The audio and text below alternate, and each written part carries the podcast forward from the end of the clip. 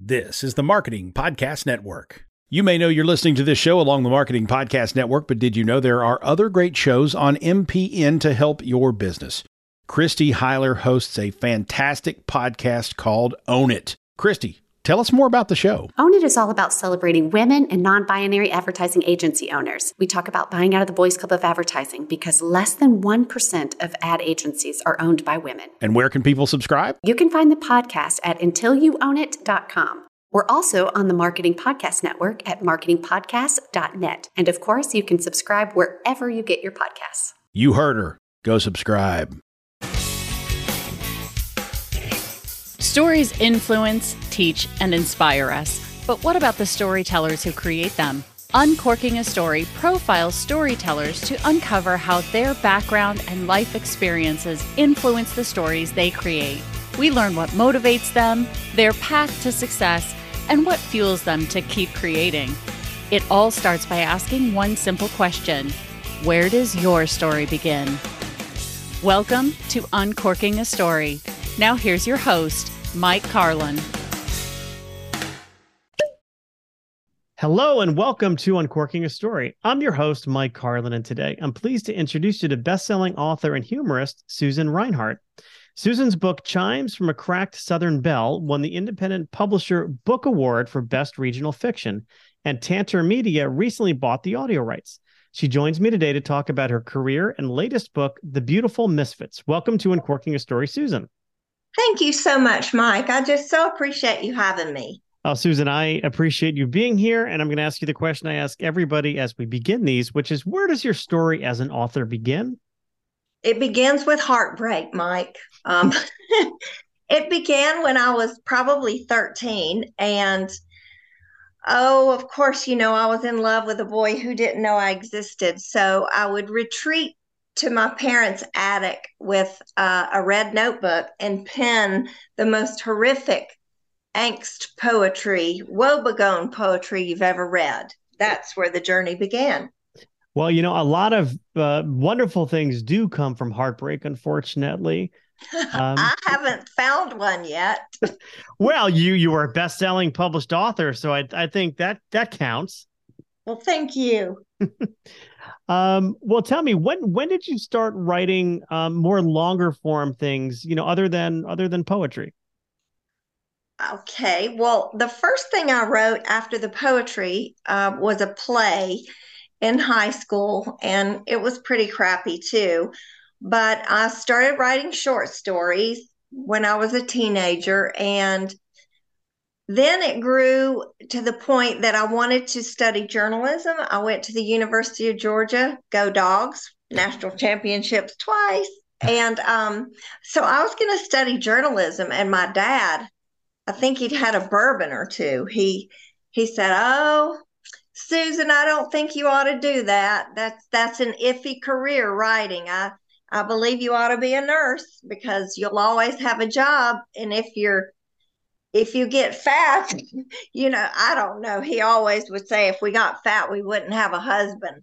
Not that I wanted one at that time anyway, but he just suggested that I go to nursing school. And so, Mike, I did for 2 years, and it was not for me. I got too attached to the patients, and I just decided I'm not going to listen to my dad. I'm 19. So I changed to journalism and then began a career in newspapers and magazines as a syndicated humor and human interest columnist.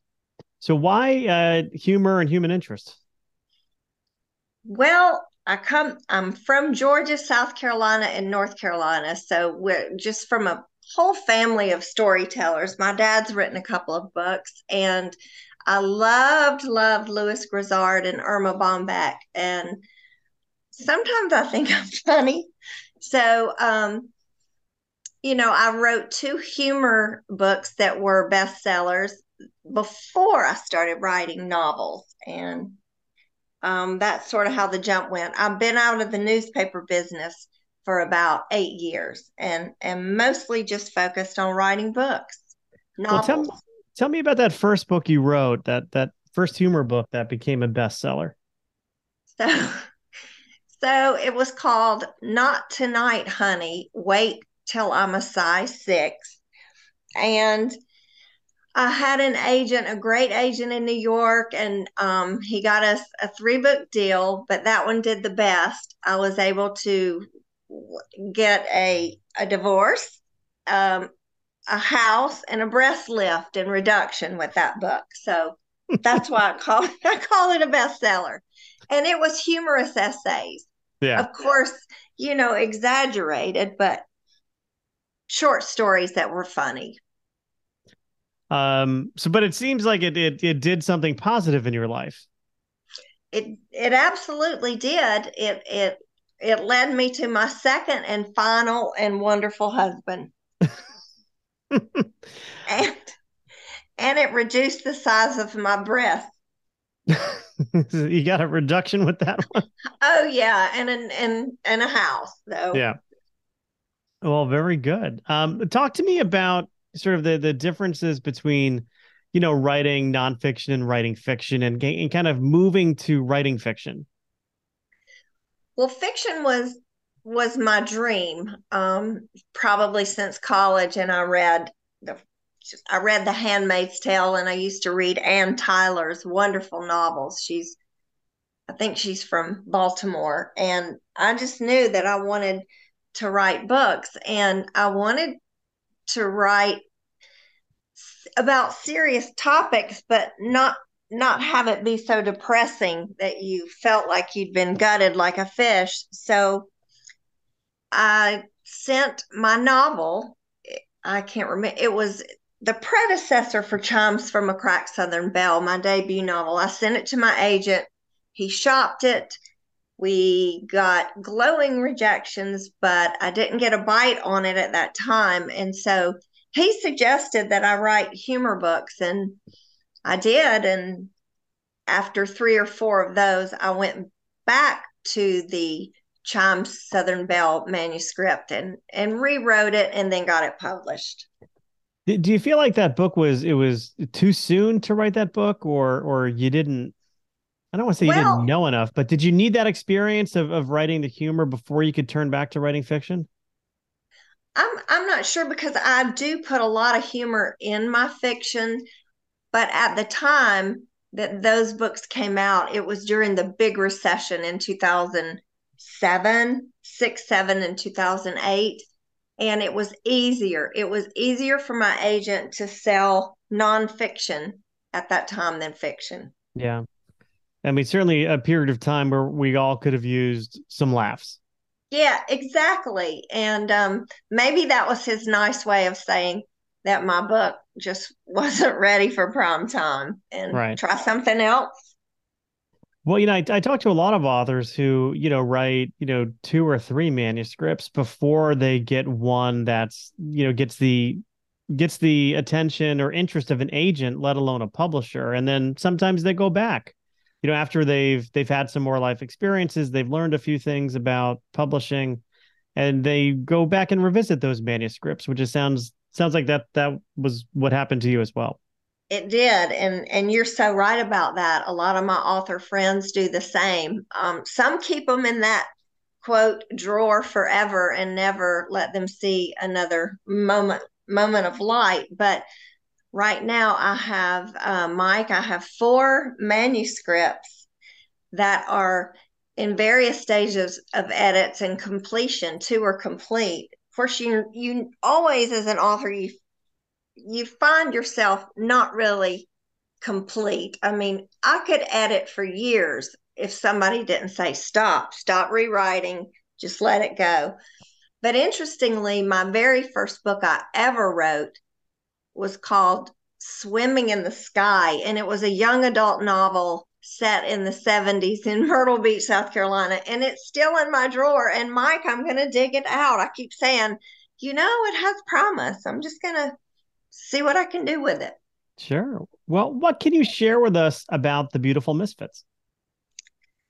The Beautiful Misfits is a story of hope and heartbreak and, of course, humor. I had a son who had problems with addictions, mainly alcohol, but He's now 30. He's clean and sober. But a lot of his friends, I mean, they were overdosing from the opioid epidemic, the pills on the streets, the Xanax, the Percocet, the Oxy that they would buy was laced with fentanyl, and several of them died. I mean, my son carried Narcan on him because he's a couple of his friends were addicts to that. Now, I was fortunate that my son was not in the opioids because he was, you know, he was afraid.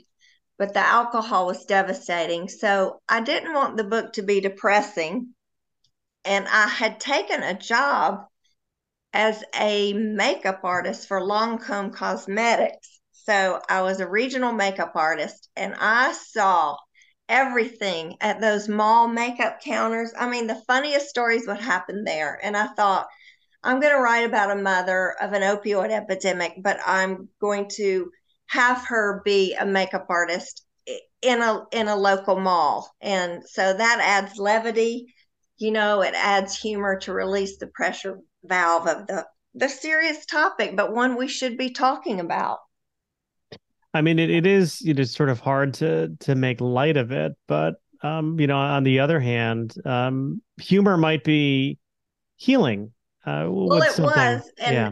I didn't use flippant slapstick humor. I sort of just let the humor become like a character. I would use character traits to offset the hardline topic. And so the book is not really light. It's pretty serious, but I would call it book club fiction. And, you know, Mike, when I read a serious novel, I still want to laugh. I don't want to walk away feeling like I need to just take to the bed. You know, I just want to give me a laugh, you know, make it heartbreaking, make it riveting and life-changing, but please throw in something that lightens the mood. Well, it's the author's superpower, which is the ability to move a reader with emotion. And I don't think, you know, even a book that is a thriller can also have humor in it. You know, I think Dean Koontz does that very well. You know, even though he's writing about some dark stuff and you're kind of on the edge of your seat, there's always like some comedic relief in there, because if you don't release the tension for the reader somehow, you know, the reader, you know, is kind of maybe left in an emotional state that they don't want to be in. Right. I mean, I love the author who wrote Lessons in Chemistry. It was a pretty dark book, but it used a lot of humor. Have you heard of that one, Mike? I've not, no. Or Eleanor, you've probably heard of Eleanor Oliphant is Just Fine. And that was another great one that took a quirky sort of character that was dealing with being on the autism spectrum disorder and just made it really enjoyable because of the humorous parts. Yeah. So that's what I strive to do. Yeah, no, that's one of my daughter's favorite books, actually. Yeah, one of those, you know, Reese Witherspoon book club books, but exactly. Yep. So, well, you write books too, don't you, Mike? I do write books. I write in the sort of the humorous mystery type vein for the most part. I've written a couple of just straight up comedies, but you know, for the most part, it's like these quirky, humorous mysteries where I try and balance. My writing hero is Carl Hiaasen, and love Carl. Yes, I kind of use him as my North Star. So I try and create, you know, like kind of really over the top, you know, colorful villains and, you know, quirky, snarky, sarcastic heroes. That sounds like absolutely something I would love to read. Well, I will plug my books for you offline, so we don't bore my audience, because this is about you. It's not about me. I know, but let me ask you this, because I used to be an interviewer myself as a reporter. How many manuscripts do you have in your drawer gathering dust. This just came up on an episode earlier today. I have three that are gathering dust. Okay. One of those I have used and put into another novel. So it was, I took elements of it, sort of the core pieces of that one. And I did put into, I repurposed it into another novel. I think that's very common. I do that too. Yeah, because there were never throw anything, never throw anything pretty decent away, because it can always be recycled or expanded upon. No, I totally agree. Right. Like I didn't think like, when I analyzed that manuscript, I'm like, it's good, but it's missing something, and I might be able to use this in another way. And then years later, I came up with this idea. And it just worked in a different novel. Exactly. Things like that come to me when I'm on the edge of sleep. Right. Not quite asleep, not quite awake. And then I have these wonderful ideas and I jot them down in my phone in the notes in the iPhone. And then when I wake up, they're horrible. It's like, oh gosh, no, that would never work. Did you? That happens all the time. And I do the same thing with the notes app on my phone. I'll look at it in the morning. I'll be like, what was I thinking? I know. And these are sober times too. I mean, it's sad when your sober thoughts are just not as brilliant as you thought. Well, that's true. But there is something about that middle of the night thought that you think is so great. Maybe it's because you have maybe nothing else on your mind and it's the only thing you're thinking of. My problem is sometimes those thoughts keep me up at night, but then in the morning they don't pay off. They don't. Well, every now and then, I'd say about 10% of them in my experience turn out to be worthwhile. So it's a little bit productive. I used to, drive. My kids we have triplets. They're almost 21 years old.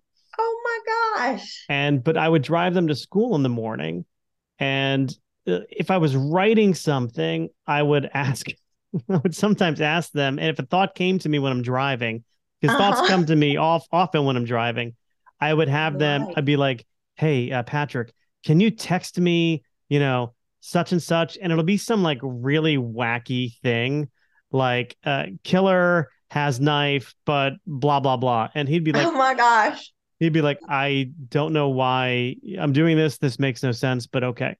And so they were used to like these really random requests for me when I'm driving. Do they read your books? Because my children pretend like they read mine, but I don't know that they really do. I've written 8, and no one in my house has read. Certainly no one has read all of them. Some of them have read one of them.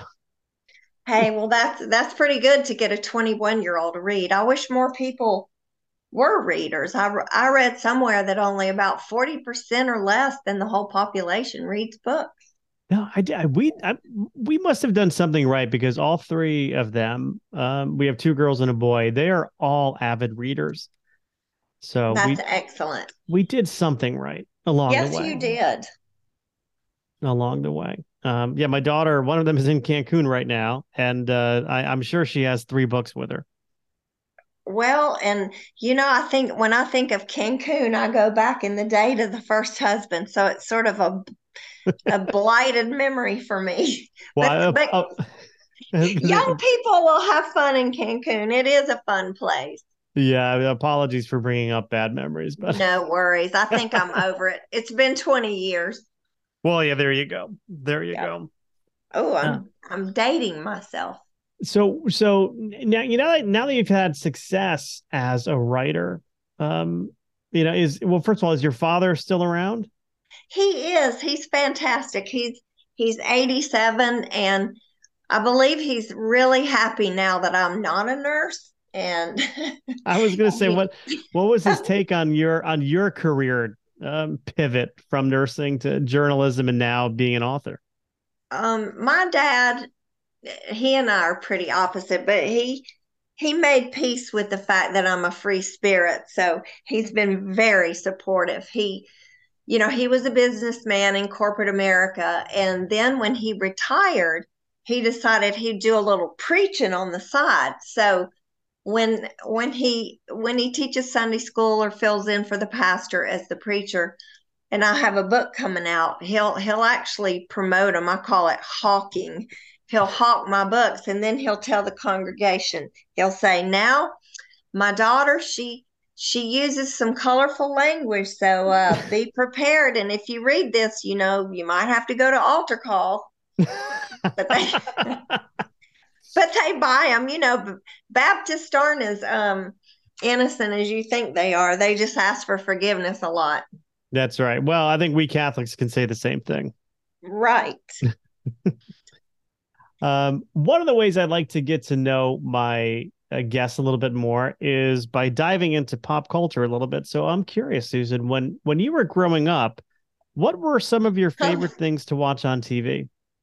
Oh, gosh, this is going to make me sound like I'm 100 years old.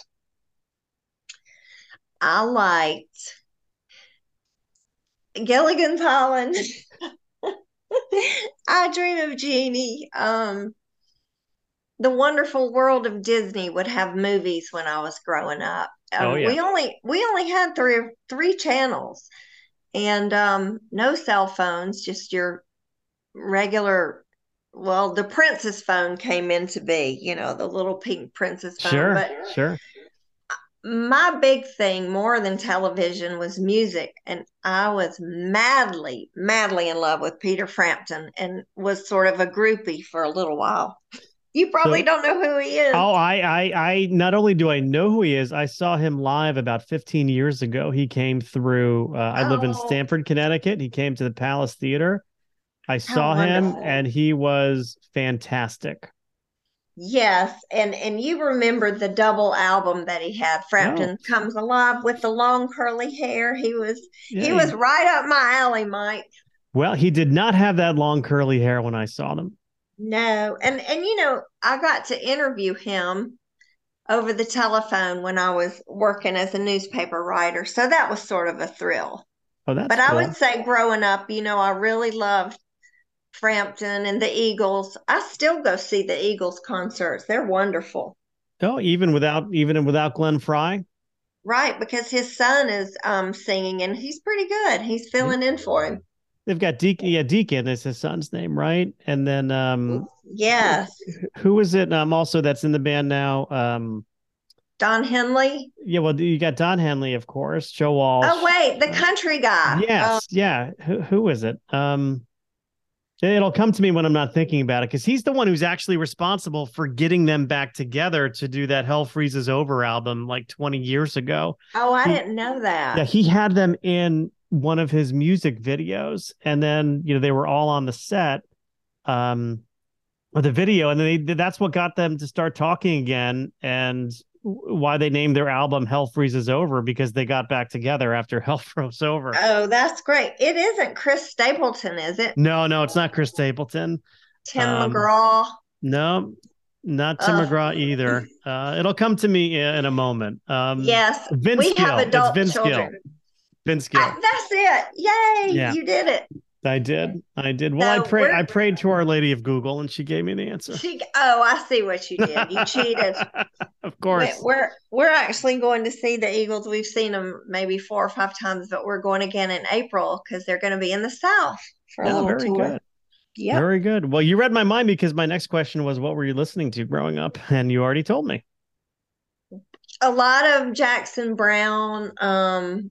You know, Lynyrd Skynyrd was the first concert I ever went to. And just, you know, I was a rock and roll girl. But Mike, when I went to college at the University of Georgia, REM and the B-52s were just starting to really rise in popularity. So we got to see them free. And one of the guys in REM, not Michael Stipe, but he was in one of my magazine writing classes. And we used to swap manuscripts. We would swap our magazine stories, and he marked mine up with so much red pen. I was devastated. Was it Peter Buck? No, I can't. It was Roger. It was Roger something. Okay. With a D. I know it was Roger with a D, but I'm not sure. He might have been their manager. Okay, sure. But we would ride by their house, and they had a yard full of those plastic pink flamingos. There must have been 100 of them. And oh, wow. They dressed them in clothes and pearls and beads. It was pretty funny.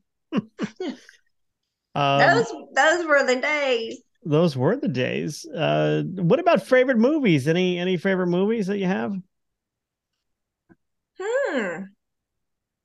Well, I liked The Holiday? It was a swap movie with who was in that? Jack Black may have been in that. Cameron Diaz, Jack Black. Right. That was so good. And we just started watching Daisy Jones and the Six on Netflix. Oh, my daughter loved that book.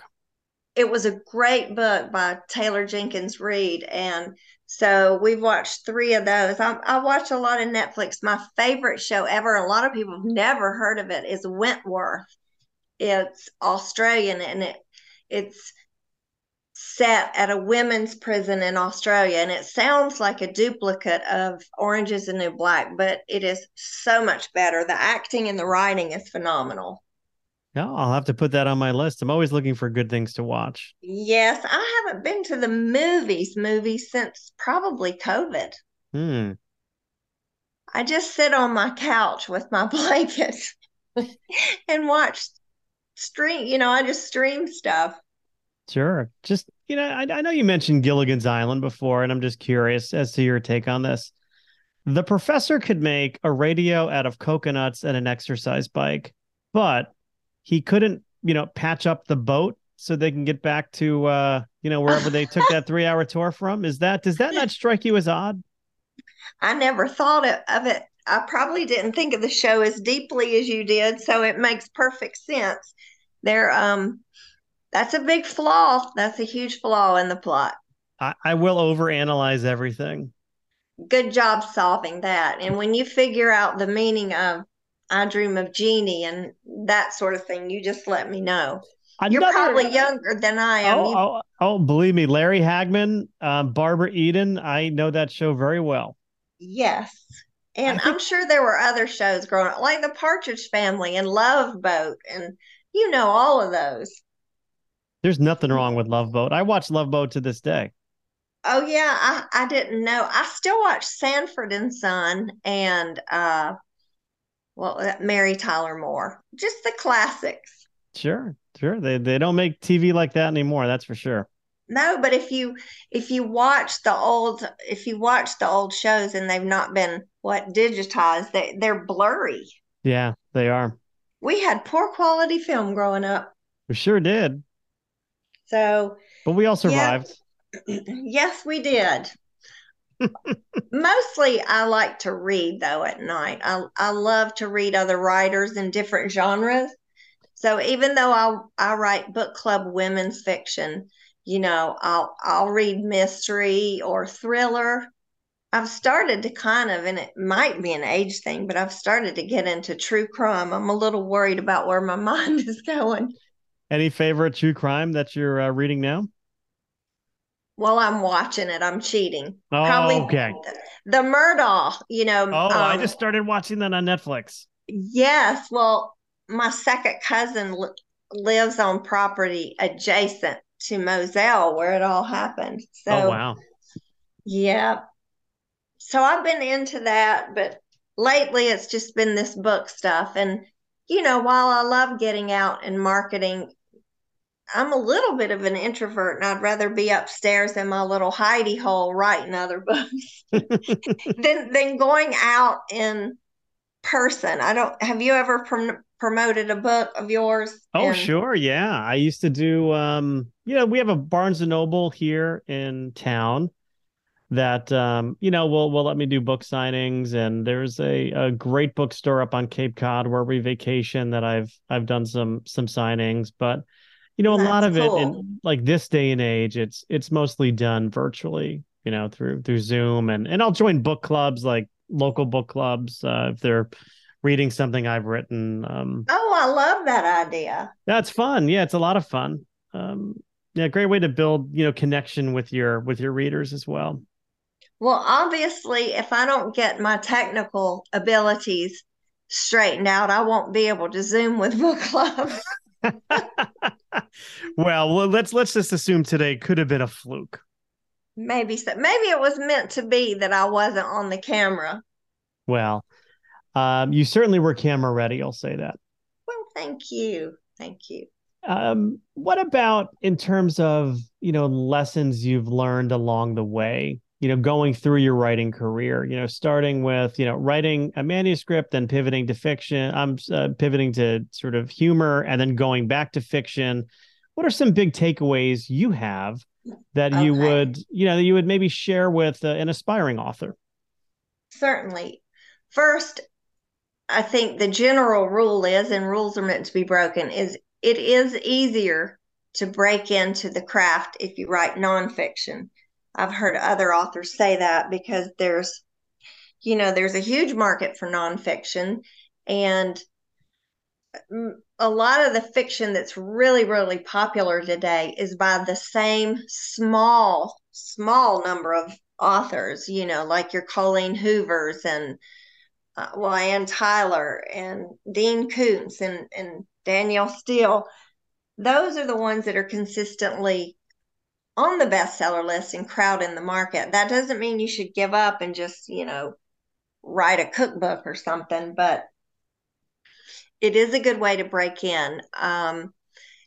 If you don't want to do that and you want to write fiction, you just better have like an armadillo shell that just ensconces your entire body, because a lot of would-be aspiring writers, they absolutely give up the first 10 rejections they get. Some even sooner, Mike. But I mean, since I started in my 20s, I would hate to even count the number of rejections I have. And there have been successes too, but it is a daunting, as you know, heartbreaking business where you can't take anything personally. Oh, you have to be persistent. Yes. And have a thick skin, because you're right. It is at first, and even, you know, a while, even into your writing career, having, you know, maybe one or two publications under your belt, that's no guarantee that another agent or your existing agent is going to, you know, be into your new idea. You're absolutely right. I had two of the best literary agents. One was Ethan Ellenberg, I don't mind sharing. The other was Holly Root, who is the agent for, you know, the duo team, Christina Lauren, a lot of other, I think maybe even Taylor Jenkins Reid is with Holly's literary agent. But, after I parted with Ethan during that bad recession, I just focused on my newspaper career, and I took about 10 years off writing. So now, and this is hard, as an author who had some success, and, you know, now I'm older and I'm trying to get a literary agent. I'm not trying lately, but I did try, and I got pretty close. I got a lot of rejections, and this is something other authors need to know. You absolutely don't need a literary agent. I had offers on The Beautiful Misfits from lots of publishers. And I decided to go with Regal House because they're in North Carolina, and they have some wonderful, wonderful books and authors, just phenomenal literary works. I'm a little shocked that they took on my commercial fiction. So yeah, don't skip the smaller traditional publishers. A lot of authors are doing hybrid too, but that's a little costly. Oh, sure. Sure. And I just was talking to somebody earlier today who had a tremendous amount of success writing just for Kindle Vella. Are you familiar with Kindle Vella? I have heard of it. And is it just the ebook novellas, or it's basically it's definitely ebook, and then what you do is you write short scenes, and you kind of like publish, you know, scene by scene, maybe anywhere between maybe 2,000 to 5,000 words, And he just published them regularly. And this particular author had such a big following doing that, it led her to a traditional publishing deal. So there are so many different ways of getting published now. And there's a lot of disruption within publishing. You're absolutely right. And, you know, some people just think, if I don't have a literary agent, that's it. I'm giving up. I'm quitting. And to them, I say, don't.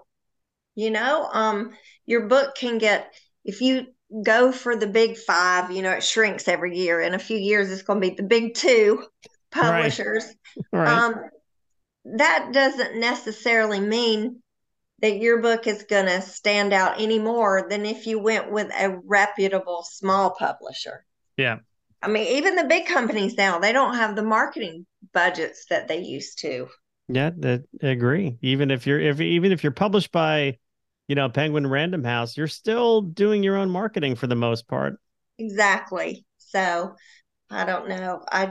My biggest advice is what you said, circling back. I mean, you can't give up. And that's what happens to so many. I mean, you can take a good beating with the rejections and the heartbreak that comes from it. But that just makes the little glimmers of, you know, positives that come our way just feel that much better. It's like, you know, a treat that rarely comes, or I guess for some authors it's instantaneous success, but for the vast majority of us, it's a slow process, but it can be very rewarding. Yeah, that's very true. You know, it strikes me you've worn a few different hats in terms of you tried your hand at nursing, then journalism, and author. You mentioned something about, you know, being a regional makeup artist for Lancôme? Yes. That was the most fun job ever. Well, I'm sure the people watching was pretty amazing there. It was. And you know what I think I'm going to do? I might run a contest. You know how you do giveaways when you're doing promotions? I'm thinking about running a contest where I give away 3 makeovers and I just fix people up. Just give them a free book and a makeover. What I'm curious about, though, is there a career that you'd want to try that, you know, you haven't tried so far? Yes, I would love to be a dolphin trainer. Now, tell me more about that, because that's a unique response. Well, I've always, you know, I thought I was going to go into marine biology, and I'm obsessed with sea life. I used to live at St. John when I was younger in the U.S. Virgin Islands, and I go there every year, and I just love being under the water because I think the world below us is so much more serene than what's above us. And for my 60th birthday, which was very, very recent, I went to Isla Mirada where they filmed Bloodlines, another great show, plug for Bloodlines, and I paid and swam for about an hour with a bunch of dolphins. And I watched the trainers, and I even ordered a book, How to Be a Dolphin Trainer, because one of my newest books that's in a mid stage of edits, the character is a dolphin trainer. Oh, how cool.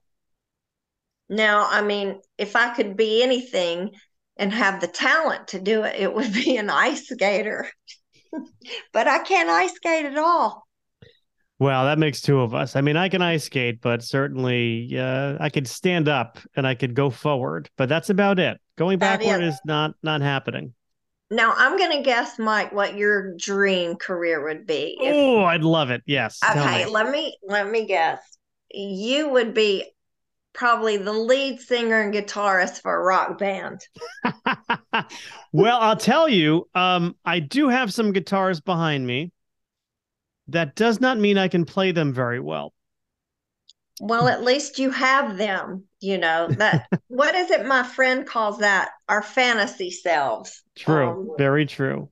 Very true. Now, my singing ability is not there.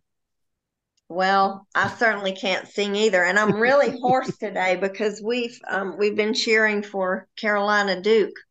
Oh, yep. Well, who were you going for, North Carolina or Duke? Oh, don't say Duke. Carolina. Hey, look, I'm a UConn fan, and I remember what Duke did to us in the Christian Laettner days. So right. I'm no fan of Duke, and I will say this. University of Connecticut Huskies beat Duke in the NCAA Finals 1999. So I'm very happy. And of course, North Carolina, you've got Michael Jordan as a great alum.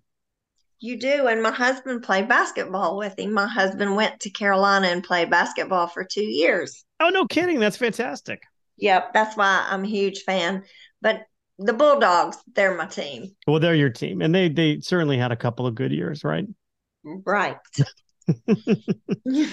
What I know we talked about sort of advice you would give, an aspiring author, but what I'm really curious about, Susan, is if you could go back in time and whisper some words of advice into your younger self, what are some things you would tell the younger Susan? Don't party so much in college. Don't go to nursing school. Start reading more books earlier. You never need a man. Be your own person, and just be confident in who you are. Look for your strengths and not your flaws. I tend to look at all of my flaws. So, just love yourself. Give yourself room to laugh and to make mistakes. And yes. Not hold yourself like, oh, my God, my past. I'm such a horrible person. Get over it.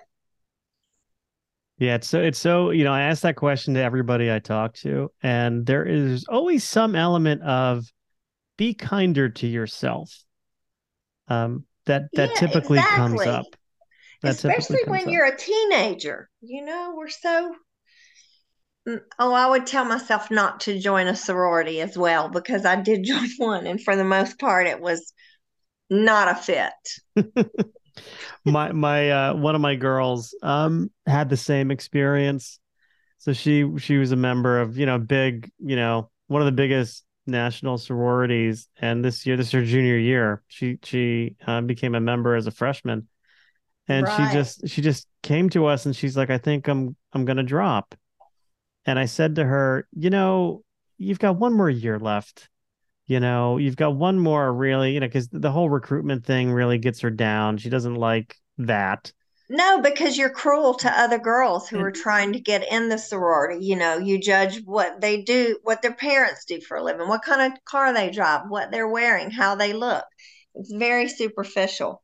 And she gave me like a little inside baseball about how it all goes down, and they all get lists, the summer before, the fall of, when prospective new members are entering, and they look at these, young women on social media, they make a short list of who they want. And then through the recruitment process, there's all this rating and voting.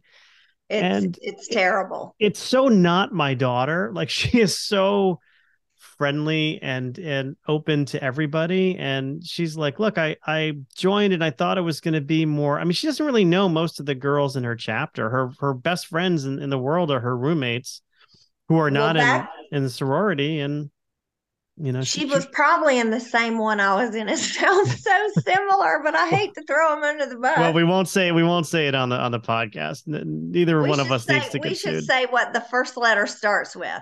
Okay, I'll say it. Alpha. Try. Okay. I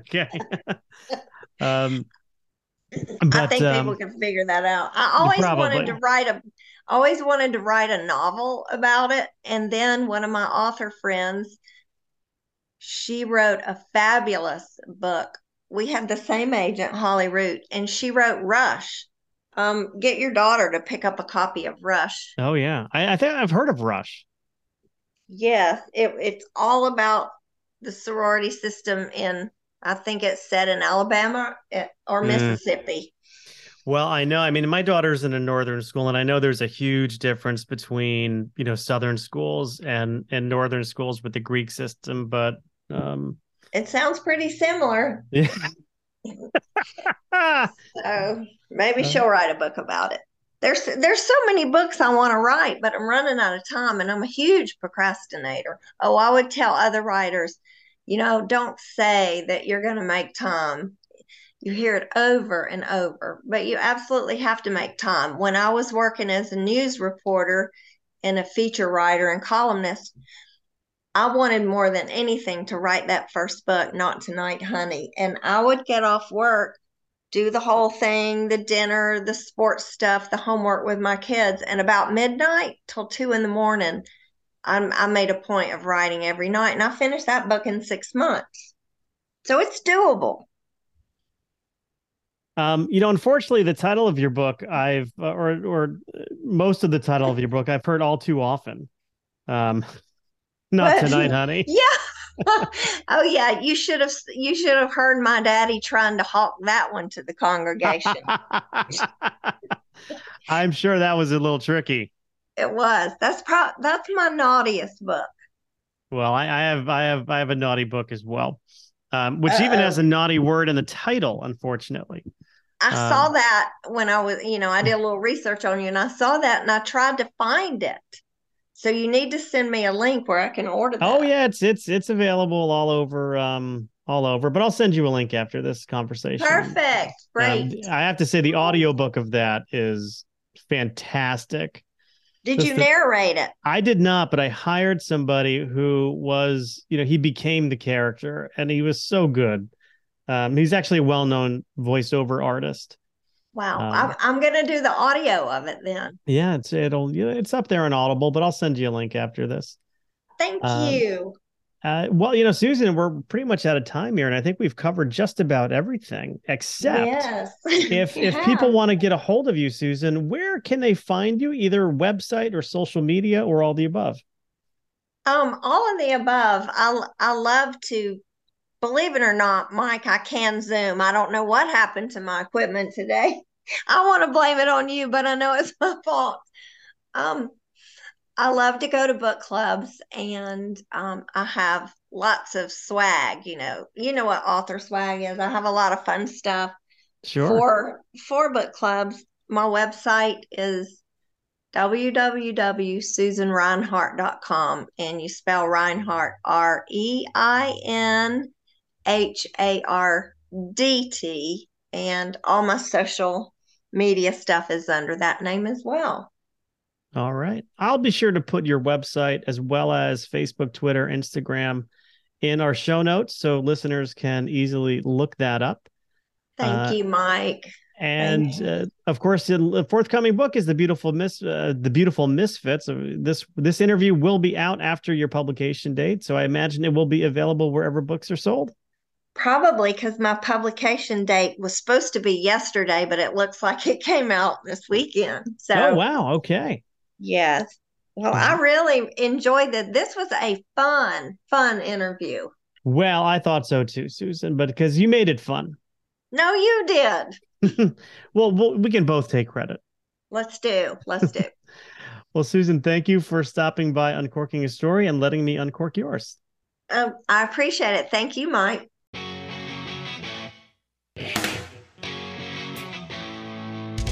Thanks for listening to Uncorking a Story. If you'd like more information about today's guest or to find out more about Mike, go to uncorkingastory.com. If you enjoyed the show, please subscribe, rate, and review us at Apple Podcasts, Spotify, or wherever you get your podcasts. Tune in every week to hear Mike Carlin uncork a new story.